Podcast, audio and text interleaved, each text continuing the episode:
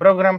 Wspieram co dobre, dziękuję Ci bardzo Grupo Tajna mm, za Twoje wsparcie. Mam nadzieję, że będziesz mogła dumnie się podpisać pod tym, co dzisiaj Państwu pokażę razem z moimi gośćmi. Na początek Anna Mierzyńska, analityczka i dziennikarka, reportażystka nawet, też e, docencie te teksty, które są reportażami. E, oczywiście Anna Mierzyńska reprezentuje Oko Press, e, ale też jest no, mówiąc bardzo eufemistycznie i bardzo delikatnie, jedną z najlepszych analityczek, doty, która w swoich kwerendach rozmaitych potrafi mm, wynaleźć rozmaite oblicza dezinformacji i także działań agentów e, wpływu.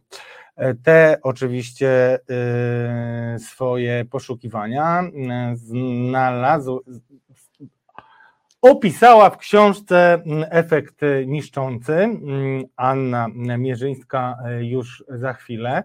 Będziemy rozmawiać oczywiście o Lex Tusk, tak to się już przyjęło mówić, a precyzyjniej będziemy rozmawiali z jednej strony o tym, dlaczego mówienie o tym, że Lex Tusk ma doprowadzić do powołania komisji, która będzie Och, aż e, ciężko się nie zaśmiać, e, badać e, rosyjskie wpływy w Polsce, bo Ania Mierzyńska na ten temat napisała bardzo ciekawy tekst w oku, ale też porozmawiamy o drugim ciekawym tekście, który punktu widzenia mojego jest bardzo ciekawy, a najciekawszy jest z punktu widzenia mojego drugiego gościa, czyli Tomasza Piątka, który po mm, skończonej e, epopei e, przychodzi e, do resetu także jako komentator. Dziś po poniedziałkowym, no nie oszukujmy się, jednak nieco zaskakującym podpisie prezydenta i też takiej dość mnie osobiście mało przekonującej argumentacji, ale za to wypowiedzianej z wielką pewnością i przekonaniem o własnej racji przez prezydenta Andrzeja Dudę. No, mm, sytuacja mocno się zdynamizowała, drodzy Państwo, ponieważ najpierw e, odpowiedział panu prezydentowi i e, rządzącej większości ambasador Mark Brzeziński, ambasador Stanów Zjednoczonych kiedy zaczęły się ataki personalne na ambasadora, to na wszelki wypadek też e, e, zabrał głos e, w komunikacie Departament Stanu. I dziś już nikt nie ma wątpliwości, że cały świat doskonale widzi, że PiS próbuje wprowadzić komisję bardziej przypominającą czasy jakobińskie niż wolną Polskę po 1989 roku. Zacznijmy od rozmowy y, z naszą pierwszą gościnią. Dobry wieczór, Aniu, bardzo miło Cię widzieć. Dobry wieczór, Radku, dobry wieczór Państwu. Dziękuję Ci za tak miłe wprowadzenie. Ale to ja się powstrzymuję, żeby nie wymieniać wszystkich rzeczy, które w Tobie podziwiam i jak y, zresztą. Um, zakorzenił we mnie Tomek Piątek taki zwyczaj, e, żeby to mówić, e, szczególnie takim osobom jak Ty. Dziękuję Ci za wszystko, co robisz. A teraz już po tych słodkich rzeczach na mniej słodkie mm, e, historie. No, kiedy się umawialiśmy na rozmowę, jasne było już, że mamy podpis prezydenta pod ustawą wprowadzającą komisję. Nie było jeszcze tych reakcji wszystkich, które pojawiły się później i nie było oczywiście, bo trudno sobie było w ogóle coś takiego wyobrazić, no, nikomu przez myśl nie przyszło, y, że będziemy mieszać Auschwitz y, i Holokaust do bieżącej polskiej polityki, co ja odbieram jako element dużej nerwowości. Ale zacznijmy od tego, na co się umówiliśmy, Aniu, czyli zacznijmy od tego, dlaczego Anna Mierzyńska, która jeśli chodzi o opinię publiczną, ma wielkie zasługi w ujawnianiu pewnych mechanizmów też e, e, widocznych w sieci różnych operacji, ale też przecież pisałaś o aferze mailowej, o mailach Dworczyka. E, dużo, e, zresztą w dużej większości twoja intuicja została później mm, no, poparta e, kolejnymi faktami, które wskazywały na to, że twoje poszukiwania no, były celne. Znaczy, szukałaś we właściwych miejscach i tak dalej. Ania, dlaczego ty uważasz, dobrze, ja jestem teraz człowiekiem z Pałacu Prezydenckiego, chciałbym weź skup się, wyobraź to sobie i chciałbym Ci powiedzieć, dlaczego, e, dlaczego mój prezydent, mój gospodarz w Pałacu Prezydenckim podpisał tę ustawę. Bo przecież mamy wojnę i opinia publiczna powinna wiedzieć, a przecież y, kto może mieć jakieś relacje z Rosją, która przecież dybie na nasze bezpieczeństwo i zaraz będzie chciała manipulować w wyborach. Ja myślę, że ty wiesz, do czego ja też e, będę pił tutaj, bo widzę, że to jest bardzo rozsądnie zaplanowana e, operacja. Ale Pałac Prezydencki mówi tak, przecież to nie jest żadna nowa komisja, była już komisja weryfikacyjna, będzie można się odwołać od tego, e, sąd administracyjny będzie wydawał decyzję. No to komisja weryfikacyjna była ok, nikt tego nie kwestionował, a wy teraz robicie wielkie polityczne zamieszanie, to w ogóle nie jest przeciwko Tuskowi, to nie wiem, może on się czegoś boi, dlatego tak e, do tego podchodzi. My nie jesteśmy ukierunkowani na nic. Ania, no już nie, moje zdolności aktorskie bardziej tutaj nie będę potrafił udawać, e, że się podpisuję pod tym, no ale mniej więcej taka narracja płynie z Pałacu Prezydenckiego, dlaczego y, nie powinniśmy kupować mm, takiego przedstawiania sprawy, mówiąc potocznie. Głównie dlatego, że ta komisja z całą pewnością nie będzie badać y, rzeczywistych rosyjskich wpływów w Polsce, bo to jest komisja. Tak, takie rzeczy mogłaby robić wyłącznie komisja niezależna, y, a ta komisja będzie bardzo silnie umocowana w, przy premierze. To paradoksalnie na pierwszy rzut oka się wydaje, że to jest komisja, która ma coś wspólnego z parlamentem, więc kojarzy się z komisją parlamentarną, być może jakoś niezależną, być może członków do tej komisji wskazywałyby kluby poselskie, wszystkie. I to y, w takim pierwszym przekazie rzeczywiście tak wygląda, ale jak się człowiek przyjrzy szczegółom, no to się okazuje, że jak zawsze diabeł tkwi w szczegółach i okazuje się, że przede wszystkim, chociaż członków do komisji ustawowo mogą zgłaszać wszystkie kluby poselskie, to mm, o tym, kto będzie członkiem komisji, ma decydować Sejm większościowo. Czyli mm, zdecyduje e, większość parlamentarna, czyli Zjednoczona Prawica. I to jest oczywiste, że w takiej sytuacji, nawet gdyby opozycja zgłosiła swoich kandydatów, a dziś mówi, że nie będzie zgłaszać, ale nawet gdyby zgłosiła, no to e, przegłosowane zostaną tylko te osoby, które Zjednoczona Prawica uzna za takie, które są dla niej akceptowalne. To po pierwsze. A po drugie, cała reszta mm, potem już po wyborze tej komisji spoczywa na premierze, ponieważ to premier zgodnie z ustawą będzie wskazywał przewodniczącego komisji, premier będzie zatwierdzał regulamin prac komisji, w kancelarii premiera będzie się mieścił cały sekretariat tej komisji. Nawet gdyby komisja chciała mieć prokuratora, który będzie z nią współpracował, to takiego prokuratora przesunąć do komisji może e, właśnie premier i de facto ten, e, ten e, prokurator będzie zatrudniony, przesunięty, delegowany do kancelarii premiera. Zresztą członkowie komisji też będą w randze sekretarza czy podsekretarzy stanu, czyli de facto będą członkami rządu przez tymczasowymi, ale członkami rządu. Więc nie ma mowy absolutnie o jakiejkolwiek niezależności politycznej komisji. A jeżeli nie ma mowy o niezależności, to nie ma też mowy o niezależnym śledztwie. W ogóle w takim, kiedy zobaczymy to w tej perspektywie zależności od premiera i od rządu, y, to naprawdę natychmiast powinniśmy sobie zadać pytanie, po co ta komisja, skoro premierowi podlegają już dzisiaj służby, które ustawowo y, powinny zajmować się wpływami obcymi w Polsce, czyli y, też wpływami rosyjskimi, głównie ABW i SKW. Pod premiera też podlegają y, wszystkie prokuratury, no oczywiście pod ministra sprawiedliwości, prokuratora generalnego, no ale nad ministrem sprawiedliwości przynajmniej formalnie stoi też premier.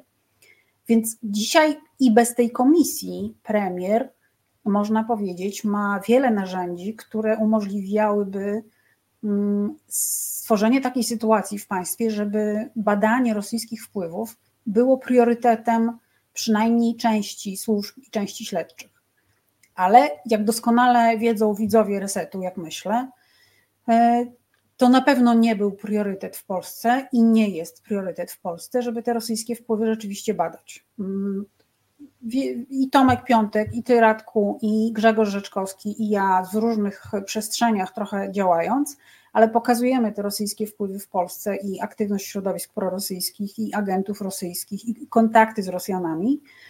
E, pokazujemy to od lat i też wiemy doskonale, że e, nikt tego nie bada, nie monitoruje i nie śledzi, a przynajmniej nie ma śledztw, które kończyłyby się e, wyrokami czy aresztowaniami. Te aresztowania osób podejrzewanych o szpiegostwo, o których wiemy, to są naprawdę zupełnie minimalne ilości, a cała masa innych y, osób wciąż działa w środowiskach prorosyjskich, y, szerzy treści prorosyjskie, kontaktuje się z Rosją i włos mi z głowy nie spada. Ty napisałeś też taki tekst y, o tym, gdzie należałoby realnie szukać rosyjskich wpływów. I myślę sobie, że mimo, że myślałem pierwotnie, że powinniśmy zakończyć y, naszą rozmowę tym wątkiem, to jednak jak już sobie powiedzieliśmy, dlaczego ta y, komisja jest tak bardzo y, ewidentnie antytuskowa, ja pozwolę sobie jeszcze za chwilkę zacytować kawałek uzasadnienia, bo to jest niesamowite, jak oni dzisiaj połykają własne języki i odwracają kota ogonem, gdy w samym uzasadnieniu czytamy wprost, Jednocześnie nie sposób nie zauważyć, że rząd Donalda Tuska w latach 2007-2014 realizował zgoła inną politykę wobec Federacji Rosyjskiej. Wcześniej były peany oczywiście na temat Lecha Kaczyńskiego, Gruzji, Jarosława i tak dalej. I tam określa się ją mianem resetu w relacjach z Rosją. Charakterystycznym działaniem tego okresu były spotkania na różnym szczeblu pomiędzy władzami Polski, Federacji, w tym zwłaszcza z, Władimir, z Władimirem Putinem, Siergiejem Ławrowem. Do rangi symbolu ówczesnego resetu urosło już podpisanie w 2010 roku przez Waldemara Pawlaka kontraktu gazowego z Gazpromem. Nie można mieć zatem wątpliwości, że utworzenie komisji jest w pełni zasadne. No i teraz się dziwcie, że to jest nazywane Lex Tusk, droga władzo. Ania, yy, yy, jak gdybyś, mm, mm, gdybyśmy uznali, że rzeczywiście rząd działa w dobrej wierze, to e, mm, oczywiście zachęcamy do przeczytania Twojego tekstu, więc e, wszystkiego nie, nie zdradzimy, ale kiedy e, tworzysz swoje teksty, to najpierw masz ileś tam pomysłów, a potem tylko część z tych pomysłów znajduje się w samym tekście. Więc opowiedz nam, w jaki sposób wybrałaś akurat te punkty, które można przeczytać na portalu OkoPress. Zaraz też wrzucimy Wam link w komentarze i potem pokażemy też print screen. Tak, to może ja chwilę o tym tekście, żeby było wiadomo, o czym rozmawiamy. To jest takie zestawienie dziesięciu najistotniejszych spraw operacji środowisk, których należałoby szukać, moim zdaniem, E, wpływów rosyjskich w Polsce, gdyby się chciało je naprawdę na poważnie e, zbadać i prześledzić. E, dzisiaj się ukazała pierwsza część tego zestawienia, czyli pięć pierwszych spraw, pięć następnych będzie w najbliższych dniach publikowane. Ale już to... Czy jeszcze nie znasz? To jest taki zabieg. Ja znam oczywiście. Nie, nie zmieni się, to okej. Okay. No dobrze. No, ale to ja znam, tak. tajemnicy może zdradzić jakąś jedną z tych kolejnych pięciu. Ale powiedz, jakie kryterium y, przyjęłaś? Czy przyjęłam takie kryterium, y, patrzyłam na, na te sprawy, które są najistotniejsze, po pierwsze z punktu widzenia bezpieczeństwa państwa, po drugie wpływu na, y, na Polaków. To oczywiście jest trudno mierzalne, no to jest jakaś moja intuicja w tym wszystkim. Więc pierwsze trzy ja bym miejsca... powiedział doświadczenie, przepraszam, ja bym powiedział doświadczenie, nie Doświadczenie, intuicja. wiedza i wszystko tak. razem powiązane z intuicją.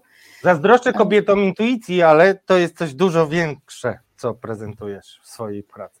Już to wszystko ze sobą się łączy, tak. Ponieważ ja badam te środowiska prorosyjskie, znaczy monitoruję w sieci od 2017 roku, więc naprawdę już od ładnych kilku lat przyglądam się ich działalności.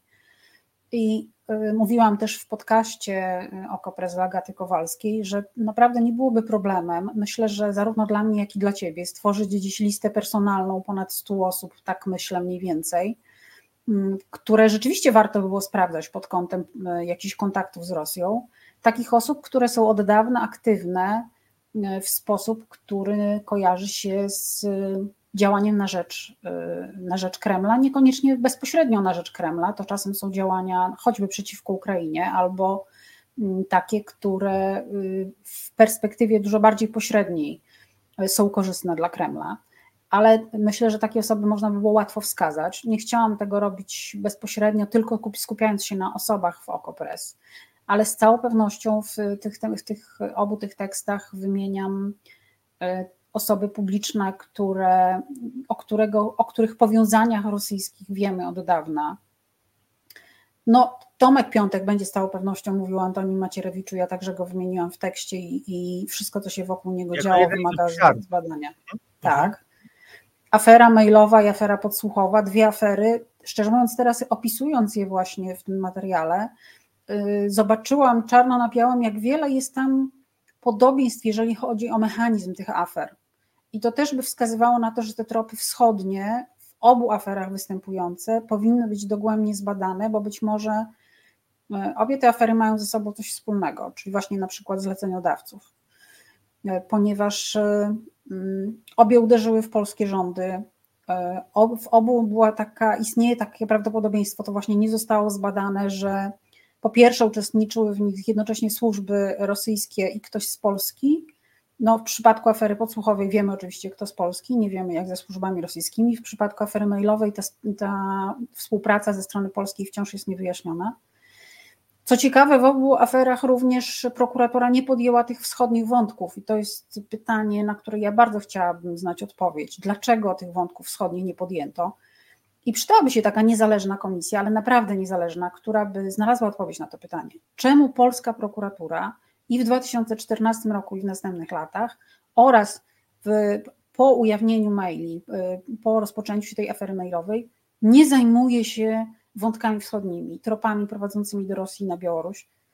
No to jest, myślę, ważne pytanie. Y, Ania. Inne obszary, w których powinniśmy szukać, y, to także oczywiście środowiska skrajnej prawicy, w tym, w tym Konfederacji, w tym Konfederacji Korony Polskiej, posłowie Janusz Korwin-Mikke i Grzegorz Braun, mm, ich, niektórzy ich współpracownicy, osoby, które kandydowały z list Konfederacji, na które wskazuję w tekście, e, ale też, i o tym napisała w drugiej części, środowiska radykalnych, bardzo aktywnych antyszczepionkowców i antysystemowców, ponieważ dzisiaj tam osoby, które szerzą treści prokremlowskie, są bardzo aktywne. Y, od początku wojny w Ukrainie oczywiście, chociaż te powiązania w środowiskach antyszczepionkowych były widoczne już wcześniej.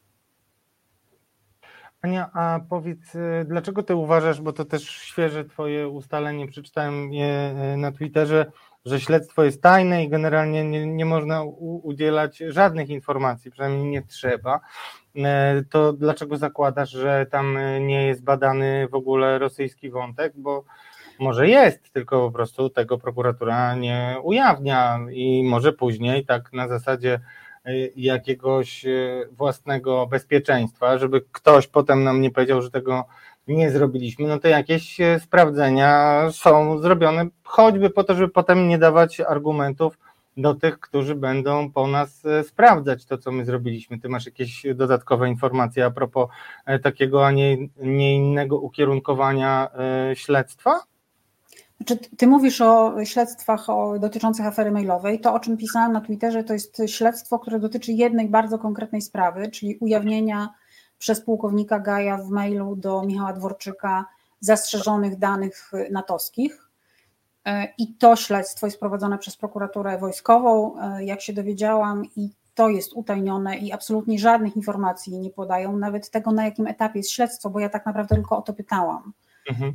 To jest śledztwo wszczęte dwa czy trzy miesiące temu. Nie, nie, spodziewałabym się tego, żeby już było, mm, choć był akt oskarżenia, ale chciałam wiedzieć, czy jest, na jakim jest etapie. Dowiedziałam się, że nie można w ogóle o nim informować, co mnie o tyle szczerze mówiąc rozbawiło, że utajnianie śledztwa w, w, aż w takim stopniu, śledztwa, które dotyczy sprawy ujawnionej publicznie, bo to poufna rozmowa ujawniła te maile, dotyczy afery, którą Polska żyje od dwóch lat i y, bohaterów, bohaterowie tej afery są znani, są znani, ich korespondencja jest znana, wszystko to jest upublicznione. Y, I nagle prokuratura stwierdza, że ale śledztwo będzie tajne. No więc no, mamy tajne śledztwo. Natomiast... Nawet pułkownik Gaj poniósł konsekwencje przecież jako jedyny chyba e, tak. tego ujawnienia, tak? Bo zostało... Tak, bo stracił swoje stanowisko w kancelarii premiera, a potem odebrano mu e, poświadczenie bezpieczeństwa, więc rzeczywiście, no można powiedzieć, że Michał Dworczyk też w końcu jakieś poniósł konsekwencje, bo już nie jest formalnie szefem kancelarii premiera, ale długo to trwało, zanim, zanim się sytuacja zmieniła. Natomiast jest też drugie śledztwo mm, w sprawie afery mailowej. Mm, I to w tym śledztwie osoby, które, którym wykradziono maile, czyli te, które między innymi przesyłały sobie mm, niejawne informacje, mają status y, ofiar, poszkodowanych. I to śledztwo stoi w miejscu. No i oczywiście nie możemy wykluczyć, ja nie, nie, nie mam dostępu do akt prokuratorskich, nie możemy wykluczyć, że ten wątek wschodni jest gdzieś badany, mm, ale nie ma absolutnie żadnych informacji od początku trwania tego śledztwa, to od początku wybuchu afery, czyli już prawie dwa lata, jak nie więcej, żeby y, cokolwiek w tym śledztwie drgnęło w tym kierunku wschodnim. Żeby w ogóle w tym śledztwie coś drgnęło. Wydaje się, że ono jest wszczęte i niewiele tam się dzieje. No, ciągle jest na etapie takim zbierania materiałów i tyle mówi o tym prokuratora, prokuratura. Więc masz rację, że precyzyjnie trzeba by było y, określić, że nie mamy dziś informacji o tym, by w tym zakresie w y, śledztwo szło w kierunku badania tych tropów wschodnich. I, bo ja nawet nie mówię o samych tropach wschodnich, tylko też o tym, że ktoś z Polski prawdopodobnie, wszystko na to wskazuje, współpracował i współpracuje być może przy tej aferze. Nie wiadomo, czy przy wykradaniu danych, czy tylko przy ich publikacji ale ktoś w to prawdopodobnie jest zaangażowany. I tu też nie mamy żadnych informacji ze strony prokuratury po ponad dwóch latach śledztwa, żeby jakiekolwiek, y, cokolwiek dało się ustalić. Pamiętajmy o tym, że w tej aferze maile cały czas codziennie są publikowane.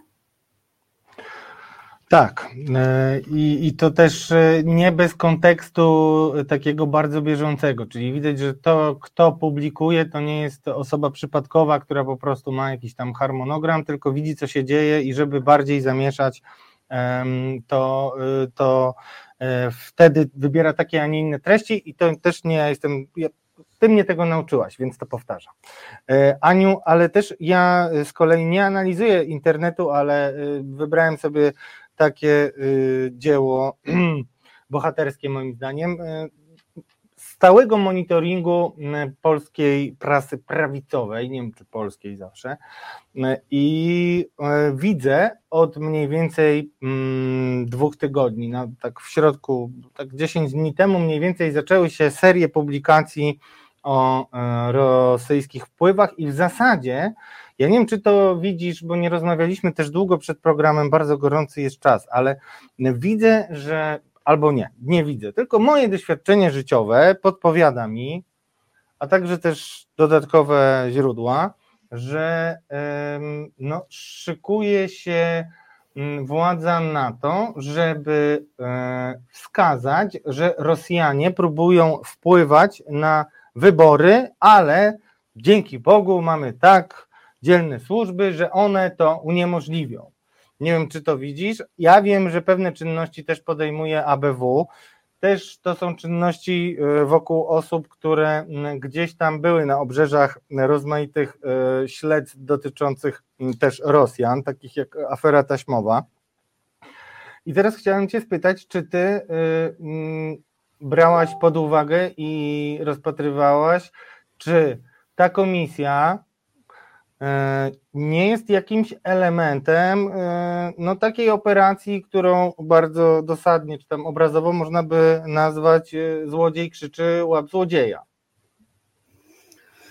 Znaczy, w ogóle chciałabym zauważyć, że skoro PiS tak bardzo chce uniemożliwić wpływ y, Rosji na wybory, ja mu kibicuję. Szkoda tylko, że nie zrobił tego wtedy, kiedy nowelizował kodeks wyborczy, bo byłoby to dużo prostsze działanie i y, wtedy nie załatał dziury prawnej, którą w tym kodeksie wyborczym zostawił, a jest to dziura e, taka, która umożliwia prowadzenie agitacji wyborczej każdemu podmiotowi mm, który tylko komitety wyborcze podlegają jakiejkolwiek kontroli, a żaden inny podmiot, który będzie prowadził taką agitację, kontroli nie podlega. Więc dzisiaj mamy kodeks wyborczy, w którym według którego zgodnie z prawem agitację wyborczą może prowadzić każdy wyborca i nieco mniej zgodnie z prawem każdy podmiot, każda instytucja, każda firma i choć nie jest to wpisane wprost w kodeks wyborczy, że y, podmioty prawne mogą to robić, to jednocześnie nie, ma, nie grożą za to żadne sankcje. Czyli nawet jeżeli ktoś będzie to robił, e, agitował wyborczo, a nie powinien, to nic mu za to nie grozi. I jednocześnie nie grozi nic za to, że ktoś będzie agitował płatnie. Czyli można sobie bardzo łatwo wyobrazić sytuację, że na przykład w internecie e, ktoś wykupuje reklamy, czy jakaś firma, czy nawet instytucja, think tank, czy osoba prywatna wykupuje reklamy wyborcze w ostatnim okresie przed wyborami za duże pieniądze, znaczy z perspektywy polskiej kampanii wyborczej te duże pieniądze to nie muszą być naprawdę duże, to wystarczy kilkaset tysięcy złotych, żeby zmienić kampanię wyborczą, żeby narzucić treści określone, żeby rozpowszechnić na przykład jakiś e, sfałszowany film czy sfałszowany inny materiał graficzny i wpłynąć na wyniki wyborów realnie. Więc gdyby PiS naprawdę chciał ograniczyć możliwości wpływów zewnętrznych na wybory w Polsce, to by znowelizował kodeks wyborczy tak, żeby tę dziurę załatał, zwłaszcza, że było to bardzo proste. To jest znowu sytuacja, kiedy mamy e, w prawie istotny przecinek. Kiedyś tak było e, Aleksandra Jakubowska i słynne lub czasopisma, a teraz mamy znowu kodeks wyborczy i tam też postawienie przecinka zmieniłoby y, brzmienie y, całego przepisu, przywróciłoby ten przepis do brzmienia sprzed 2018 roku i dziura byłaby załatana. E, I PiS o tym wiedział. Opozycja w czasie nowelizacji kodeksu wyborczego zgłaszała poprawki w tym zakresie, były o tym publikacje medialne i nie zrobił tego. Nie zmienił w ten sposób prawa. To Więc kiedy piszę, że, że komisja ma tutaj i służby będą teraz zapobiegać wpływom rosyjskim, no to śmiech pustym nie ogarnia, naprawdę. Znaczy, no, deklaracje takie są i rzeczywiście trudno się nie śmiać, tym bardziej, że już 17 września ma być sprawozdanie komisji, więc jeżeli tak komisja e, miałaby realnie e, dochodzić prawdy, no to byłoby to tempo ekspresowe i trudno nie mieć takiego przeświadczenia gdzieś z tyłu głowy, że może już e, to sprawozdanie komisji jest napisane i teraz tylko będziemy ozdobniki i jakieś tam przypisy do tego e, czytać. Nawet e, z lektury mm, uzasadnienia można mieć takie wrażenie, to mówi Radosław Gruca na swoją odpowiedzialność, a teraz chciałem jeszcze, żeby doprecyzować tylko to, co ty powiedziałaś a propos mm, procesu wyborczego, bo tak trzeba wszystkie rzeczy analizować, wszystkie decyzje PiSu pod tym kątem.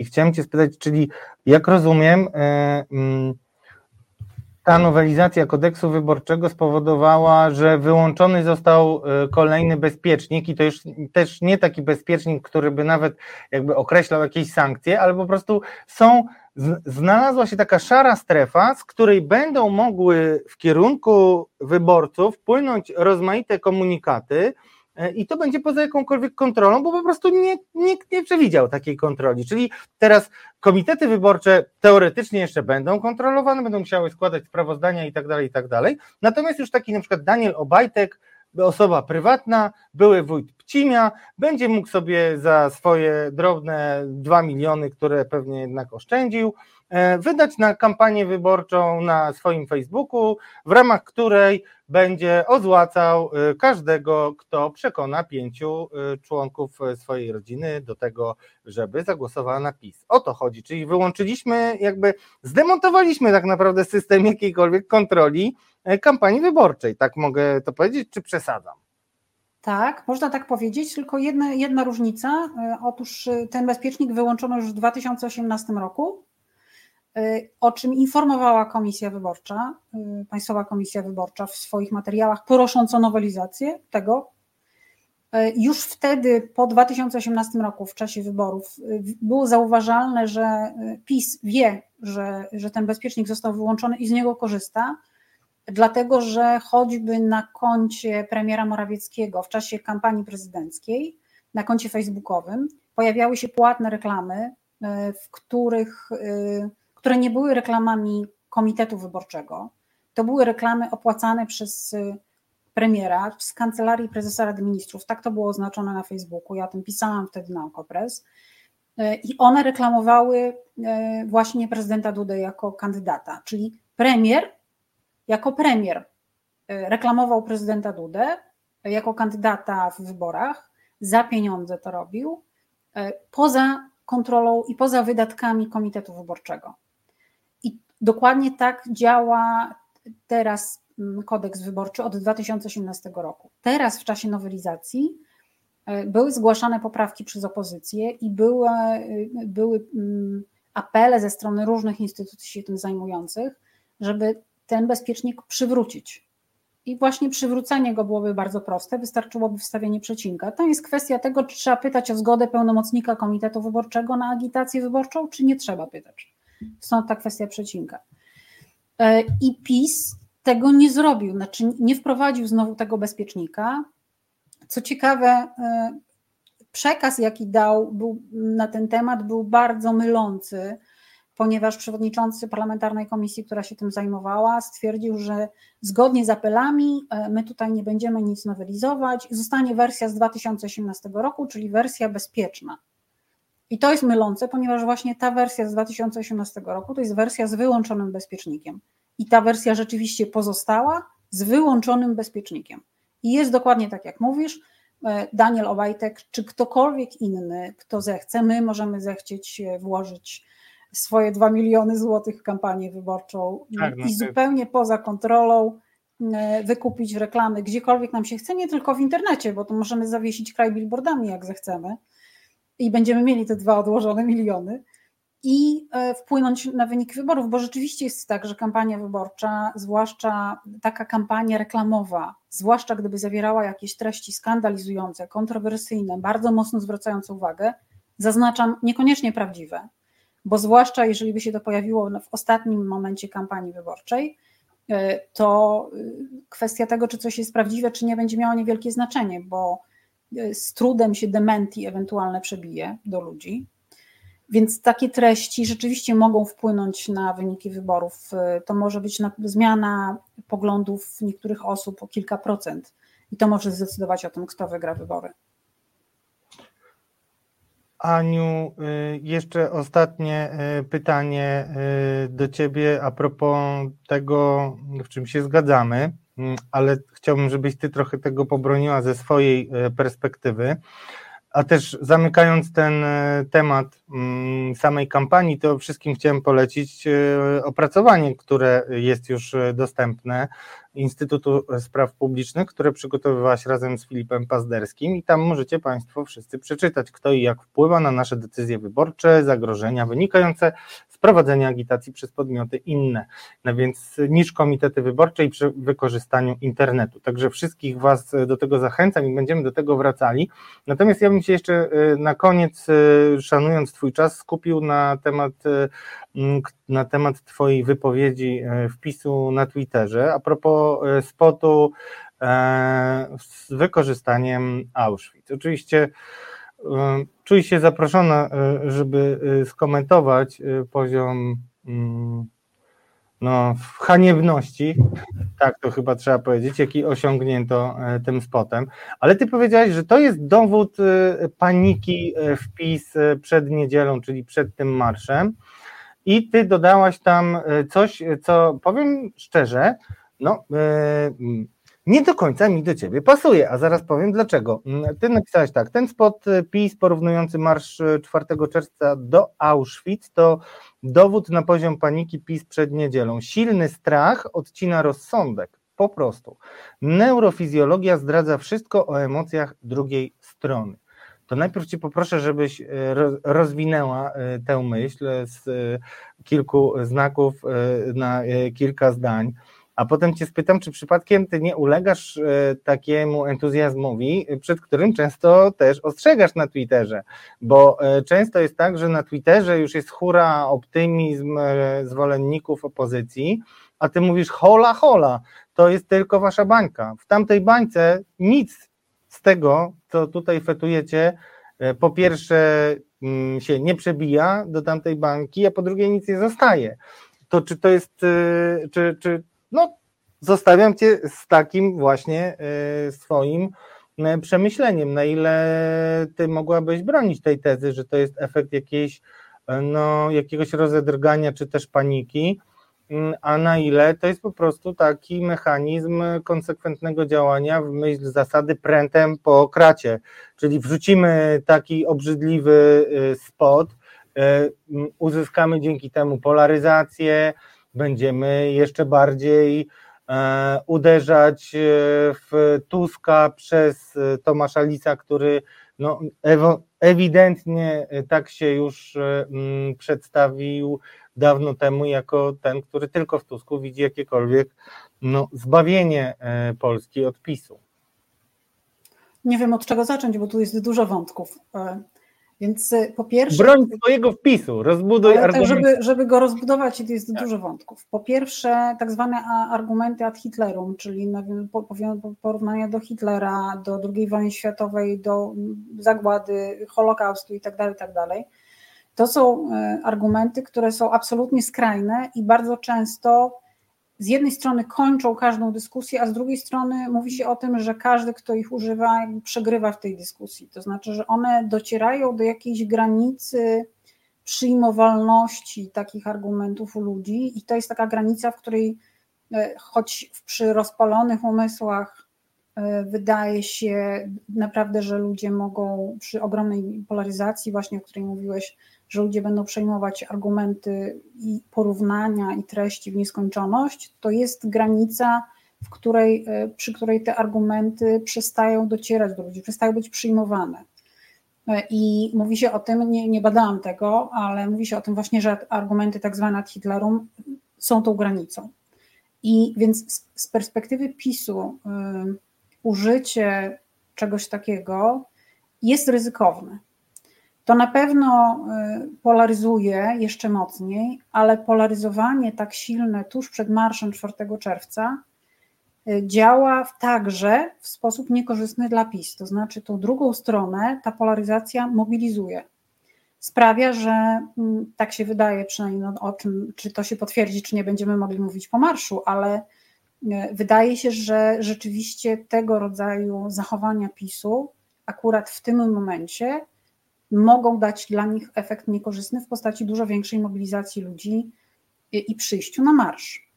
To po pierwsze. Po drugie, to o czym napisałam w twicie, zdziwiłam się, że y, odbierasz to jako hura optymizm, bo tam moim zdaniem optymizmu nie ma w ogóle.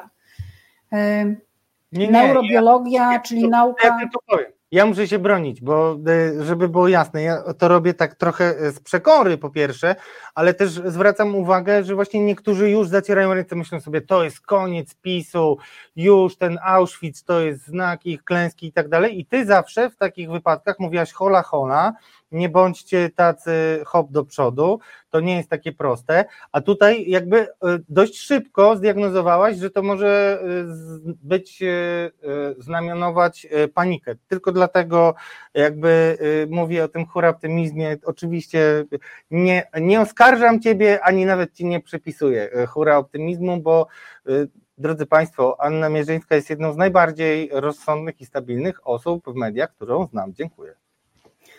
E, dziękuję. E, no więc e, ja nie twierdzę, że ten spot coś zmieni takiego, że klęska PiSu, absolutnie nie, nie mam takiego zdania. To jest jeden z wielu materiałów, który się pojawił i pojawi i będziemy mieli z nimi do czynienia jeszcze wielokrotnie z podobnymi, pewnie z różnych stron, także to, to nie jest dowód na cokolwiek. Natomiast po, poza tym, że wydaje mi się, że świadczy o bardzo silnych emocjach po stronie pisowskiej i to wydaje mi się właśnie, że to są emocje przed marszem 4 czerwca. To znaczy, że rzeczywiście jest tam duży strach o to, że ten marsz będzie sukcesem. Też oczywiście ten marsz, nawet jak będzie sukcesem to opozycji, to on nie będzie oznaczał wygranej, wygranych wyborów, ale y, no może być jakimś problemem dla PiSu. I teraz dlaczego ja napisałam o, o strachu i o panice? Ponieważ i tu sięgnę do argumentów zupełnie z innej przestrzeni, ale Rzeczywiście jest to działka, działka wiedzy, która mnie ostatnio bardzo interesuje, bo jest fascynująca, czyli neuro, neurobiologia czy neuronauka, czyli ta dziedzina wiedzy, która zajmuje się sposobem, w jaki działa układ nerwowy człowieka. O, coraz więcej o tym wiemy, ta, ta dziedzina się bardzo rozwija.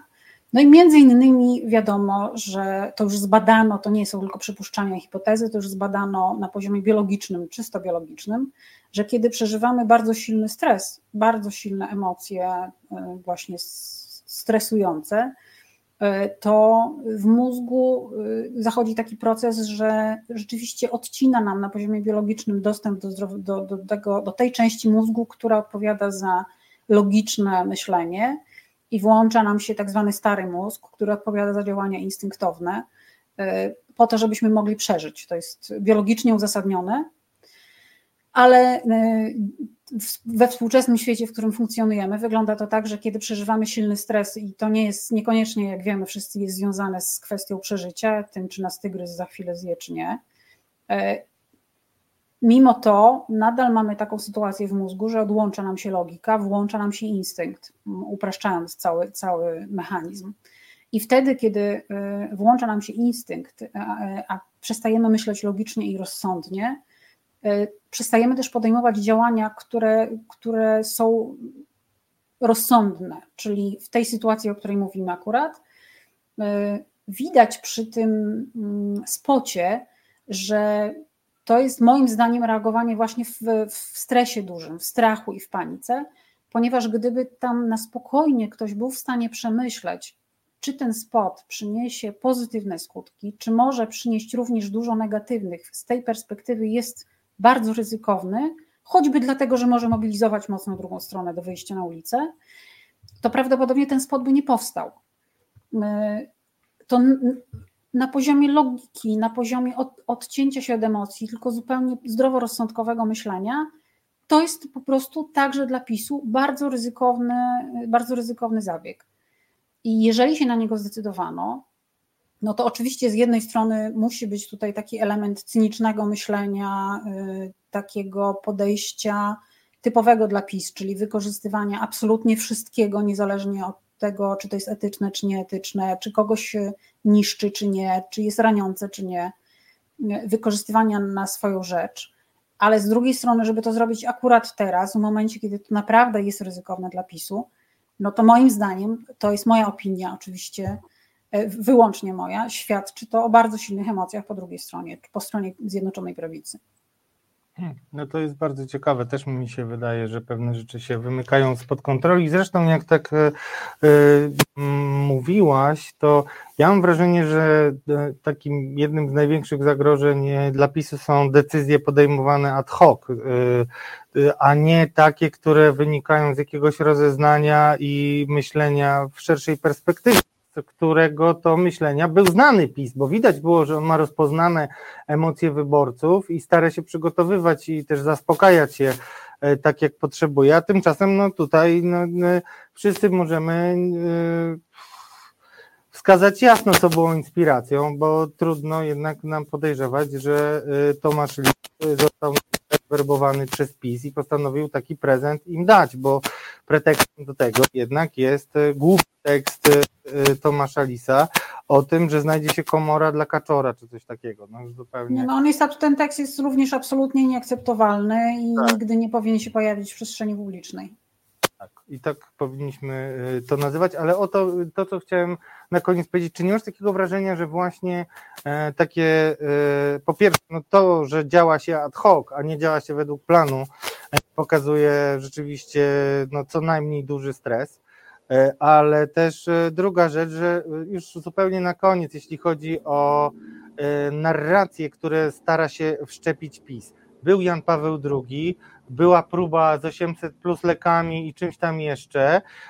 No jakoś to nie chwyta, Ania. Widać to jakkolwiek, bo mimo, że takie mocno demotywujące, defetystyczne jest obserwowanie, że to, to często na pewno i ciebie, i, i mnie e, się pytają ludzie, czyli dlaczego ciągle mają te 30%, tyle afer i nic nie spada? No trzeba chyba patrzeć na to, że wielkimi nakładami już w zasadzie przy rezerwie absolutnej tych nakładów, e, no PiS uzyskuje minimalne efekty, czyli tylko pilnuje tego, e, tego progu i też nie wiadomo na ile on jest realny. Masz takie wrażenie, czy, czy to jest jakieś życzeniowe myślenie bardziej, chociaż akurat teraz moje? E, no ja mam, ja mówiłam o tym zresztą w czasie jednej z ostatnich dyskusji z ekspertami od marketingu politycznego. E, ja mam takie doświadczenie osobiste, ponieważ do 2016 roku pracowałam w Podlaskiej Platformie Obywatelskiej przez kilka lat. E, dla wszystkich wątpiących od 2016 roku nie pracuję z Platformą Obywatelską zupełnie ale do 2016 roku współpracowałam i e, przeżyłam tam te kampanie różne, ale także te kampanie, które Platforma przegrywała 2015-2016. I pamiętam właśnie dokładnie taką sytuację, która długo była y, nieodzwierciedlana w sondażach opinii publicznej. To one się zaczęły zmieniać gdzieś dopiero przed samymi wyborami, ale myśmy to, y, pracując na rzecz Platformy w kampanii wyborczej, czuli dużo wcześniej. I to było właśnie takie zjawisko, które ty opisujesz. To znaczy, że nic nie chwyta. I wtedy była taka sytuacja, że cokolwiek platforma by nie zrobiła, y, to po prostu nie znajdowało jakiegoś odzwierciedlenia u ludzi. Znaczy, ludzie podchodzili do tego albo neutralnie, albo negatywnie. E, zupełnie nie można było jakby trafić w, w, emocje wyborców w taki sposób, żeby ich przyciągnąć, żeby ich zachęcić do głosowania, żeby coś im się spodobało, żeby się chcieli w coś angażować. I jak obserwuję to, co się w tej chwili dzieje, y, bardzo szczegółowo patrzę na to w sieci, ale też poza siecią, to mam wrażenie, że to jest jakiś taki moment przesilenia mm, przesilenia na rzecz opozycji. I to nie jest jeszcze moment, w którym wyborcy mówią: Dobra, my będziemy głosować na opozycję. Raczej, moim zdaniem, to jest taki moment, w którym jakaś część wyborców, część oczywiście nie zmienia zdania, tak, to wiemy, ale jakaś część wyborców rozpoczęła poszukiwania, na kogo może głosować po stronie opozycyjnej. E, robią taki rekonesans, więc w sondażach to nie wyjdzie jeszcze, że oni powiedzą tak, głosuję, nie wiem, na Hołownię, Tuska, Kosiniaka, Kamysza czy na Lewicę, to oni będą raczej wśród niezdecydowanych albo tych, którzy nie wiedzą, czy będą głosować, ale y, robią taki rekonesans i to widać też po liczbie osób, które uczestniczą w spotkaniach z Donaldem Tuskiem, choćby. To jest, powołuje się na ten przykład, ponieważ on jest dobrze widoczny. Można to zobaczyć na własne oczy w, w czasie transmisji, czy pójść na takie spotkanie. Ja pamiętam spotkanie w Białymstoku, na którym nie byłam, ale potem pytałam, ponieważ ja jestem z Białegostoku, więc pytałam znajomych, którzy tam byli, jak to wyglądało. I się okazało, że tam w tym spotkaniu uczestniczyło bardzo dużo osób e, z różnych miejscowości województwa podlaskiego, które nie, były, nie są związane na co dzień z polityką w żaden sposób.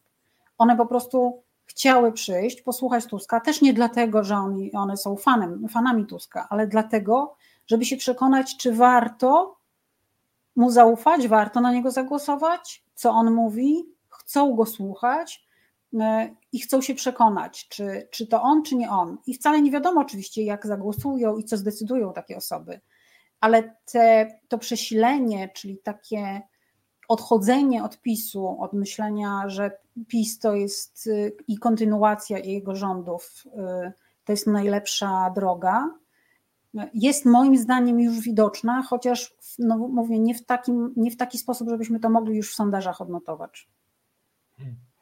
No bardzo to ciekawe, ale też drodzy Państwo, y, słuchajcie y, szczególnie spokojnie i wnikliwie mm, Ani y, Mierzyńskiej, bo jest mm, po prostu osobą, która wie co mówi i nie rozdmuchuje wielkich nadziei, ale też dodaje otuchy wtedy, kiedy y, serce, serca się łamią. A na przykład taki moment mieliśmy po tym sondażu, y, który wskazywał na to, że bez jednej listy zjednoczonej opozycji e, PiS może spokojnie się szykować do trzeciej kadencji. Wszystko jeszcze się może wydarzyć, jeżeli Państwo chcecie, żeby PiS e, odszedł e, do historii i przeszedł do opozycji, to e, wszystko w Waszych rękach. A naszą gościnią, która podaje bardzo dużo powodów, żeby zastanowić się, czy naprawdę nie mobilizować też innych do tego, żeby poszli do wybory, była Anna Mierzyńska, oko press, analityczka, ekspertka i też autorka chwytających za serce reportaży z pogranicza, tak to powiem od siebie. Dziękuję Ci bardzo, Aniu, za dziś. Dziękuję również. Pozdrawiam. Dużo zdrowia. Rozumiem, nie, ostatnie pytanie, bo widzę, że się gdzieś tam przejawiało. Rozumiem, że 4 czerwca gdzieś tam piąteczkę możemy przybić na warszawskich ulicach. Czy... No ja 4 czerwca intensywnie pracuję, ale bardzo wszystkich przepraszam przed komputerem. To znaczy, ja będę na bieżąco sprawdzać w sieci, co się dzieje, jak wygląda sytuacja, czy PiS odpowiada na, na marsz, w jaki sposób odpowiada, e, no, żebyśmy wiedzieli też, jak to wygląda w internecie. No to drodzy Państwo, wiecie też, jeżeli nie będziecie mogli e, dotrzeć, to warto e, patrzeć na efekty pracy. Ani masz dyspensę, e, nikt pretensji żadnych nie ma. Mi łatwo jest mówić, bo w Warszawie mieszkam, ale zawsze Cię też witam. Dziękuję Ci bardzo. Dziękuję również. Wszystkiego dobrego dla całego Podlasia. Dziękuję, do widzenia. Drodzy Państwo, zróbmy chwilę przerwy. Mm, widzę, że oglądacie chyba Brukselę, gdzieś tam mi się rzuciło e, w komentarzach. E, bardzo jestem ciekaw, też będę miał dla Was kilka takich ofowych informacji, także chwilka przerwy. No i przypominam, że o 20.30 połączy się z nami Tomasz Piątek. Wracamy za chwilę. Jedyny i niepowtarzalny Piotr Najsztub w swoim autorskim programie Prawda nas zaboli. Wsłuchajcie się w głosy oficerów prawdy. Kochacie poezję? Tu co tydzień czekają na Was wyszukiwane przez Tomasza Piątka prawiersze. Spółdzielnia Pogodna Rozpacz Zjednoczonego Przemysłu Pogardy zaprezentuje najlepsze powody do rozpaczy lub wręcz nihilizmu. No i cotygodniowe orędzie mózgu państwa. Prawda nas zaboli każdy piątek o 17.30 w resecie obywatelskim. Dobry wieczór Państwu, to jest Polityczna Mafia na kanale Reset Obywatelski. Jak co środę między 19 a 21 ujawniałem mechanizmy mafijne, e, w, które odnajduję e, w Polsce rządzonej przez Zjednoczoną Prawicę od 8 lat, a e, które, które wcześniej wyczytałem wiele lat temu w książce Balinta Madziara Węgry, Anatomia Państwa Mafijnego. Dzisiaj nieco inny program, jak widzicie, chociaż bardzo dziękuję Wam za liczne e, przybycie. Przypominam wszystkim Państwu, e, którzy oglądacie, że najbardziej, jeśli podoba Wam się program, możecie pomóc nam zostając naszymi patronami e, na Patronite obywatelskiego mm, patronite.pl ukośnik reset obywatelski możecie też dorzucić mm, nam do działań na zrzutka.pl ukośnik z ukośnik reset obywatelski. Tam możecie wesprzeć naszą pracę. Natomiast y, możecie też y, pomóc nam znacząco w rosnących zasięgach y, cały czas i przyspieszyć ten wzrost, zostawiając komentarz już po programie, bo jesteście najbardziej aktywnym forum spośród wszystkich mediów, które na żywo nadają, ale to nie przekłada się później na zasięgi, jeżeli nie zostawicie komentarzy, nawet symbolicznych, pod już wyemitowanym programem. Dzięki temu, że to zrobicie, niezależnie co napiszecie, pomożecie nam e, bardziej się pozycjonować i być bardziej e, szeroko zauważanym medium e, obywatelskim. Jak wiecie, jesteśmy, no, jesteśmy przedsięwzięciem non-profit. O, tak to się należy, tak to się mówi. E, drodzy Państwo, bardzo ciekawa to jest e, sytuacja, do której PiS sam doprowadził, bo już dzisiaj zaczęły się wielkie poszukiwania winnych za tę katastrofę. Ponieważ y, już czytam e, w źródłach e, dokładnie na Onecie Andrzej Gajcy e, pisze, że mm, no, już się zaczęły poszukiwania odpowiedzialnych i dokładnie zacytuję lit, drodzy Państwo, prezes PiS Jarosław Kaczyński ma być namawiany do wycofania się z komisji mającej zbadać rosyjskie wpływy na bezpieczeństwo Polski. Rządzącym z coraz większym trudem przychodzi bronić ustawy znanej jako Lex Tusk. Największa krytyka spada zarówno na sztabowców za brak strategii komunikacyjnej, jak i na ludzi premiera, którzy wskazywani są jako autorzy tego prawnego e, bubla. E, w związku z czym e, ja zwrócę uwagę na pewną taką dość ciekawą rzecz. Okazuje się, drodzy Państwo, warto jest mm, Warto jest to zauważyć, że mm, już w momencie, kiedy e, ustawa przeszła e, przez Sejm i zaczęły się pierwsze dyskusje, czy prezydent podpisze, czy nie, no to drodzy Państwo, jakoś tak wyszło, że ja nie widziałem specjalnie wielu obrońców z takiego mm, twardego PiSu e, i cóż, ze zdziwieniem pewnym zauważyłem, że y, wiele czasu antenowego ma do obrony pomysłu innymi Łukasz Schreiber, minister w kancelarii prezesa Rady Ministrów, którego dawno nie widziałem, co też jest takim trochę stemplem i podpisem, że rzeczywiście jest to pomysł y, kreowany y, przez premiera.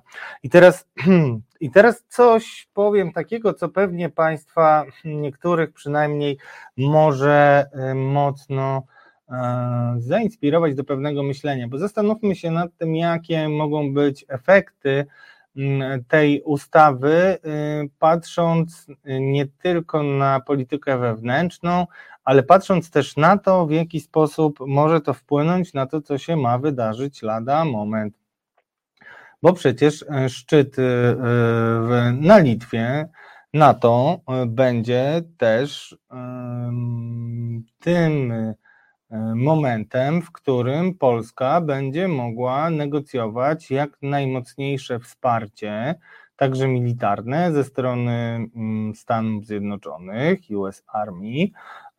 I cóż, nie będzie to dobrze wpływać na chęć e, wzmocnienia e, takiej ekipy, e, która wprawdzie może wygra, może nie wygra wybory, no ale na pewno mm, na pewno nie będzie szanować takich elementarnych reguł mm, współżycia w demokratycznym państwie, współżycia nie współżycia, tylko współistnienia, bym powiedział, różnych e, stron politycznego sporu, bo to jest przecież clue e, w tej e, całej sprawie.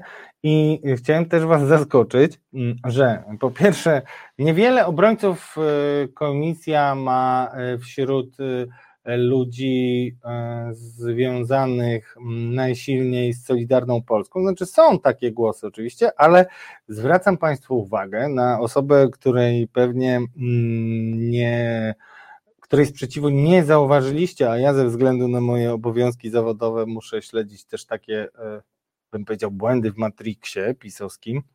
A takim błędem w Matrixie pisowskim jest Anna Maria Siarkowska, bo ona już e, po uchwaleniu ustawy mm, w dzienniku Fakt y, mówiła bardzo krytycznie o tym pomyśle i sam na Twitterze mm, wskazywałem po mm, wywiadzie ambasadora Marka Brzezińskiego, którego udzielił w TVN24, że y, zna, znajdujemy tam zawoalowaną groźbę tego, że trudniej będzie nam domagać się na przykład sprowadzenia do Polski jeszcze kolejnych paru tysięcy żołnierzy amerykańskich, którzy wpływają na, e, w pewien sposób na nasze bezpieczeństwo.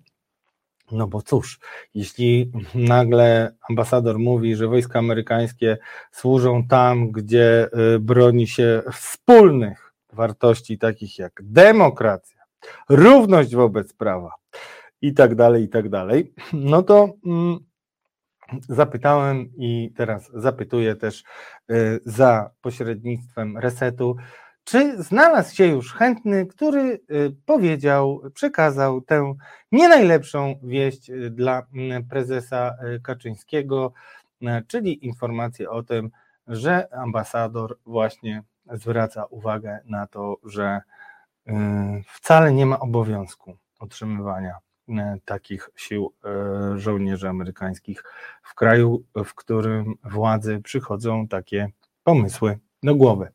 Śmieszne było jeszcze w tej całej sekwencji zdarzeń wczorajszych to, że wyraźnie PiS nie był zupełnie przygotowany na to, co się zdarzy. Więc reagowali bez e, specjalnej refleksji, byleby tylko zdusić pożar.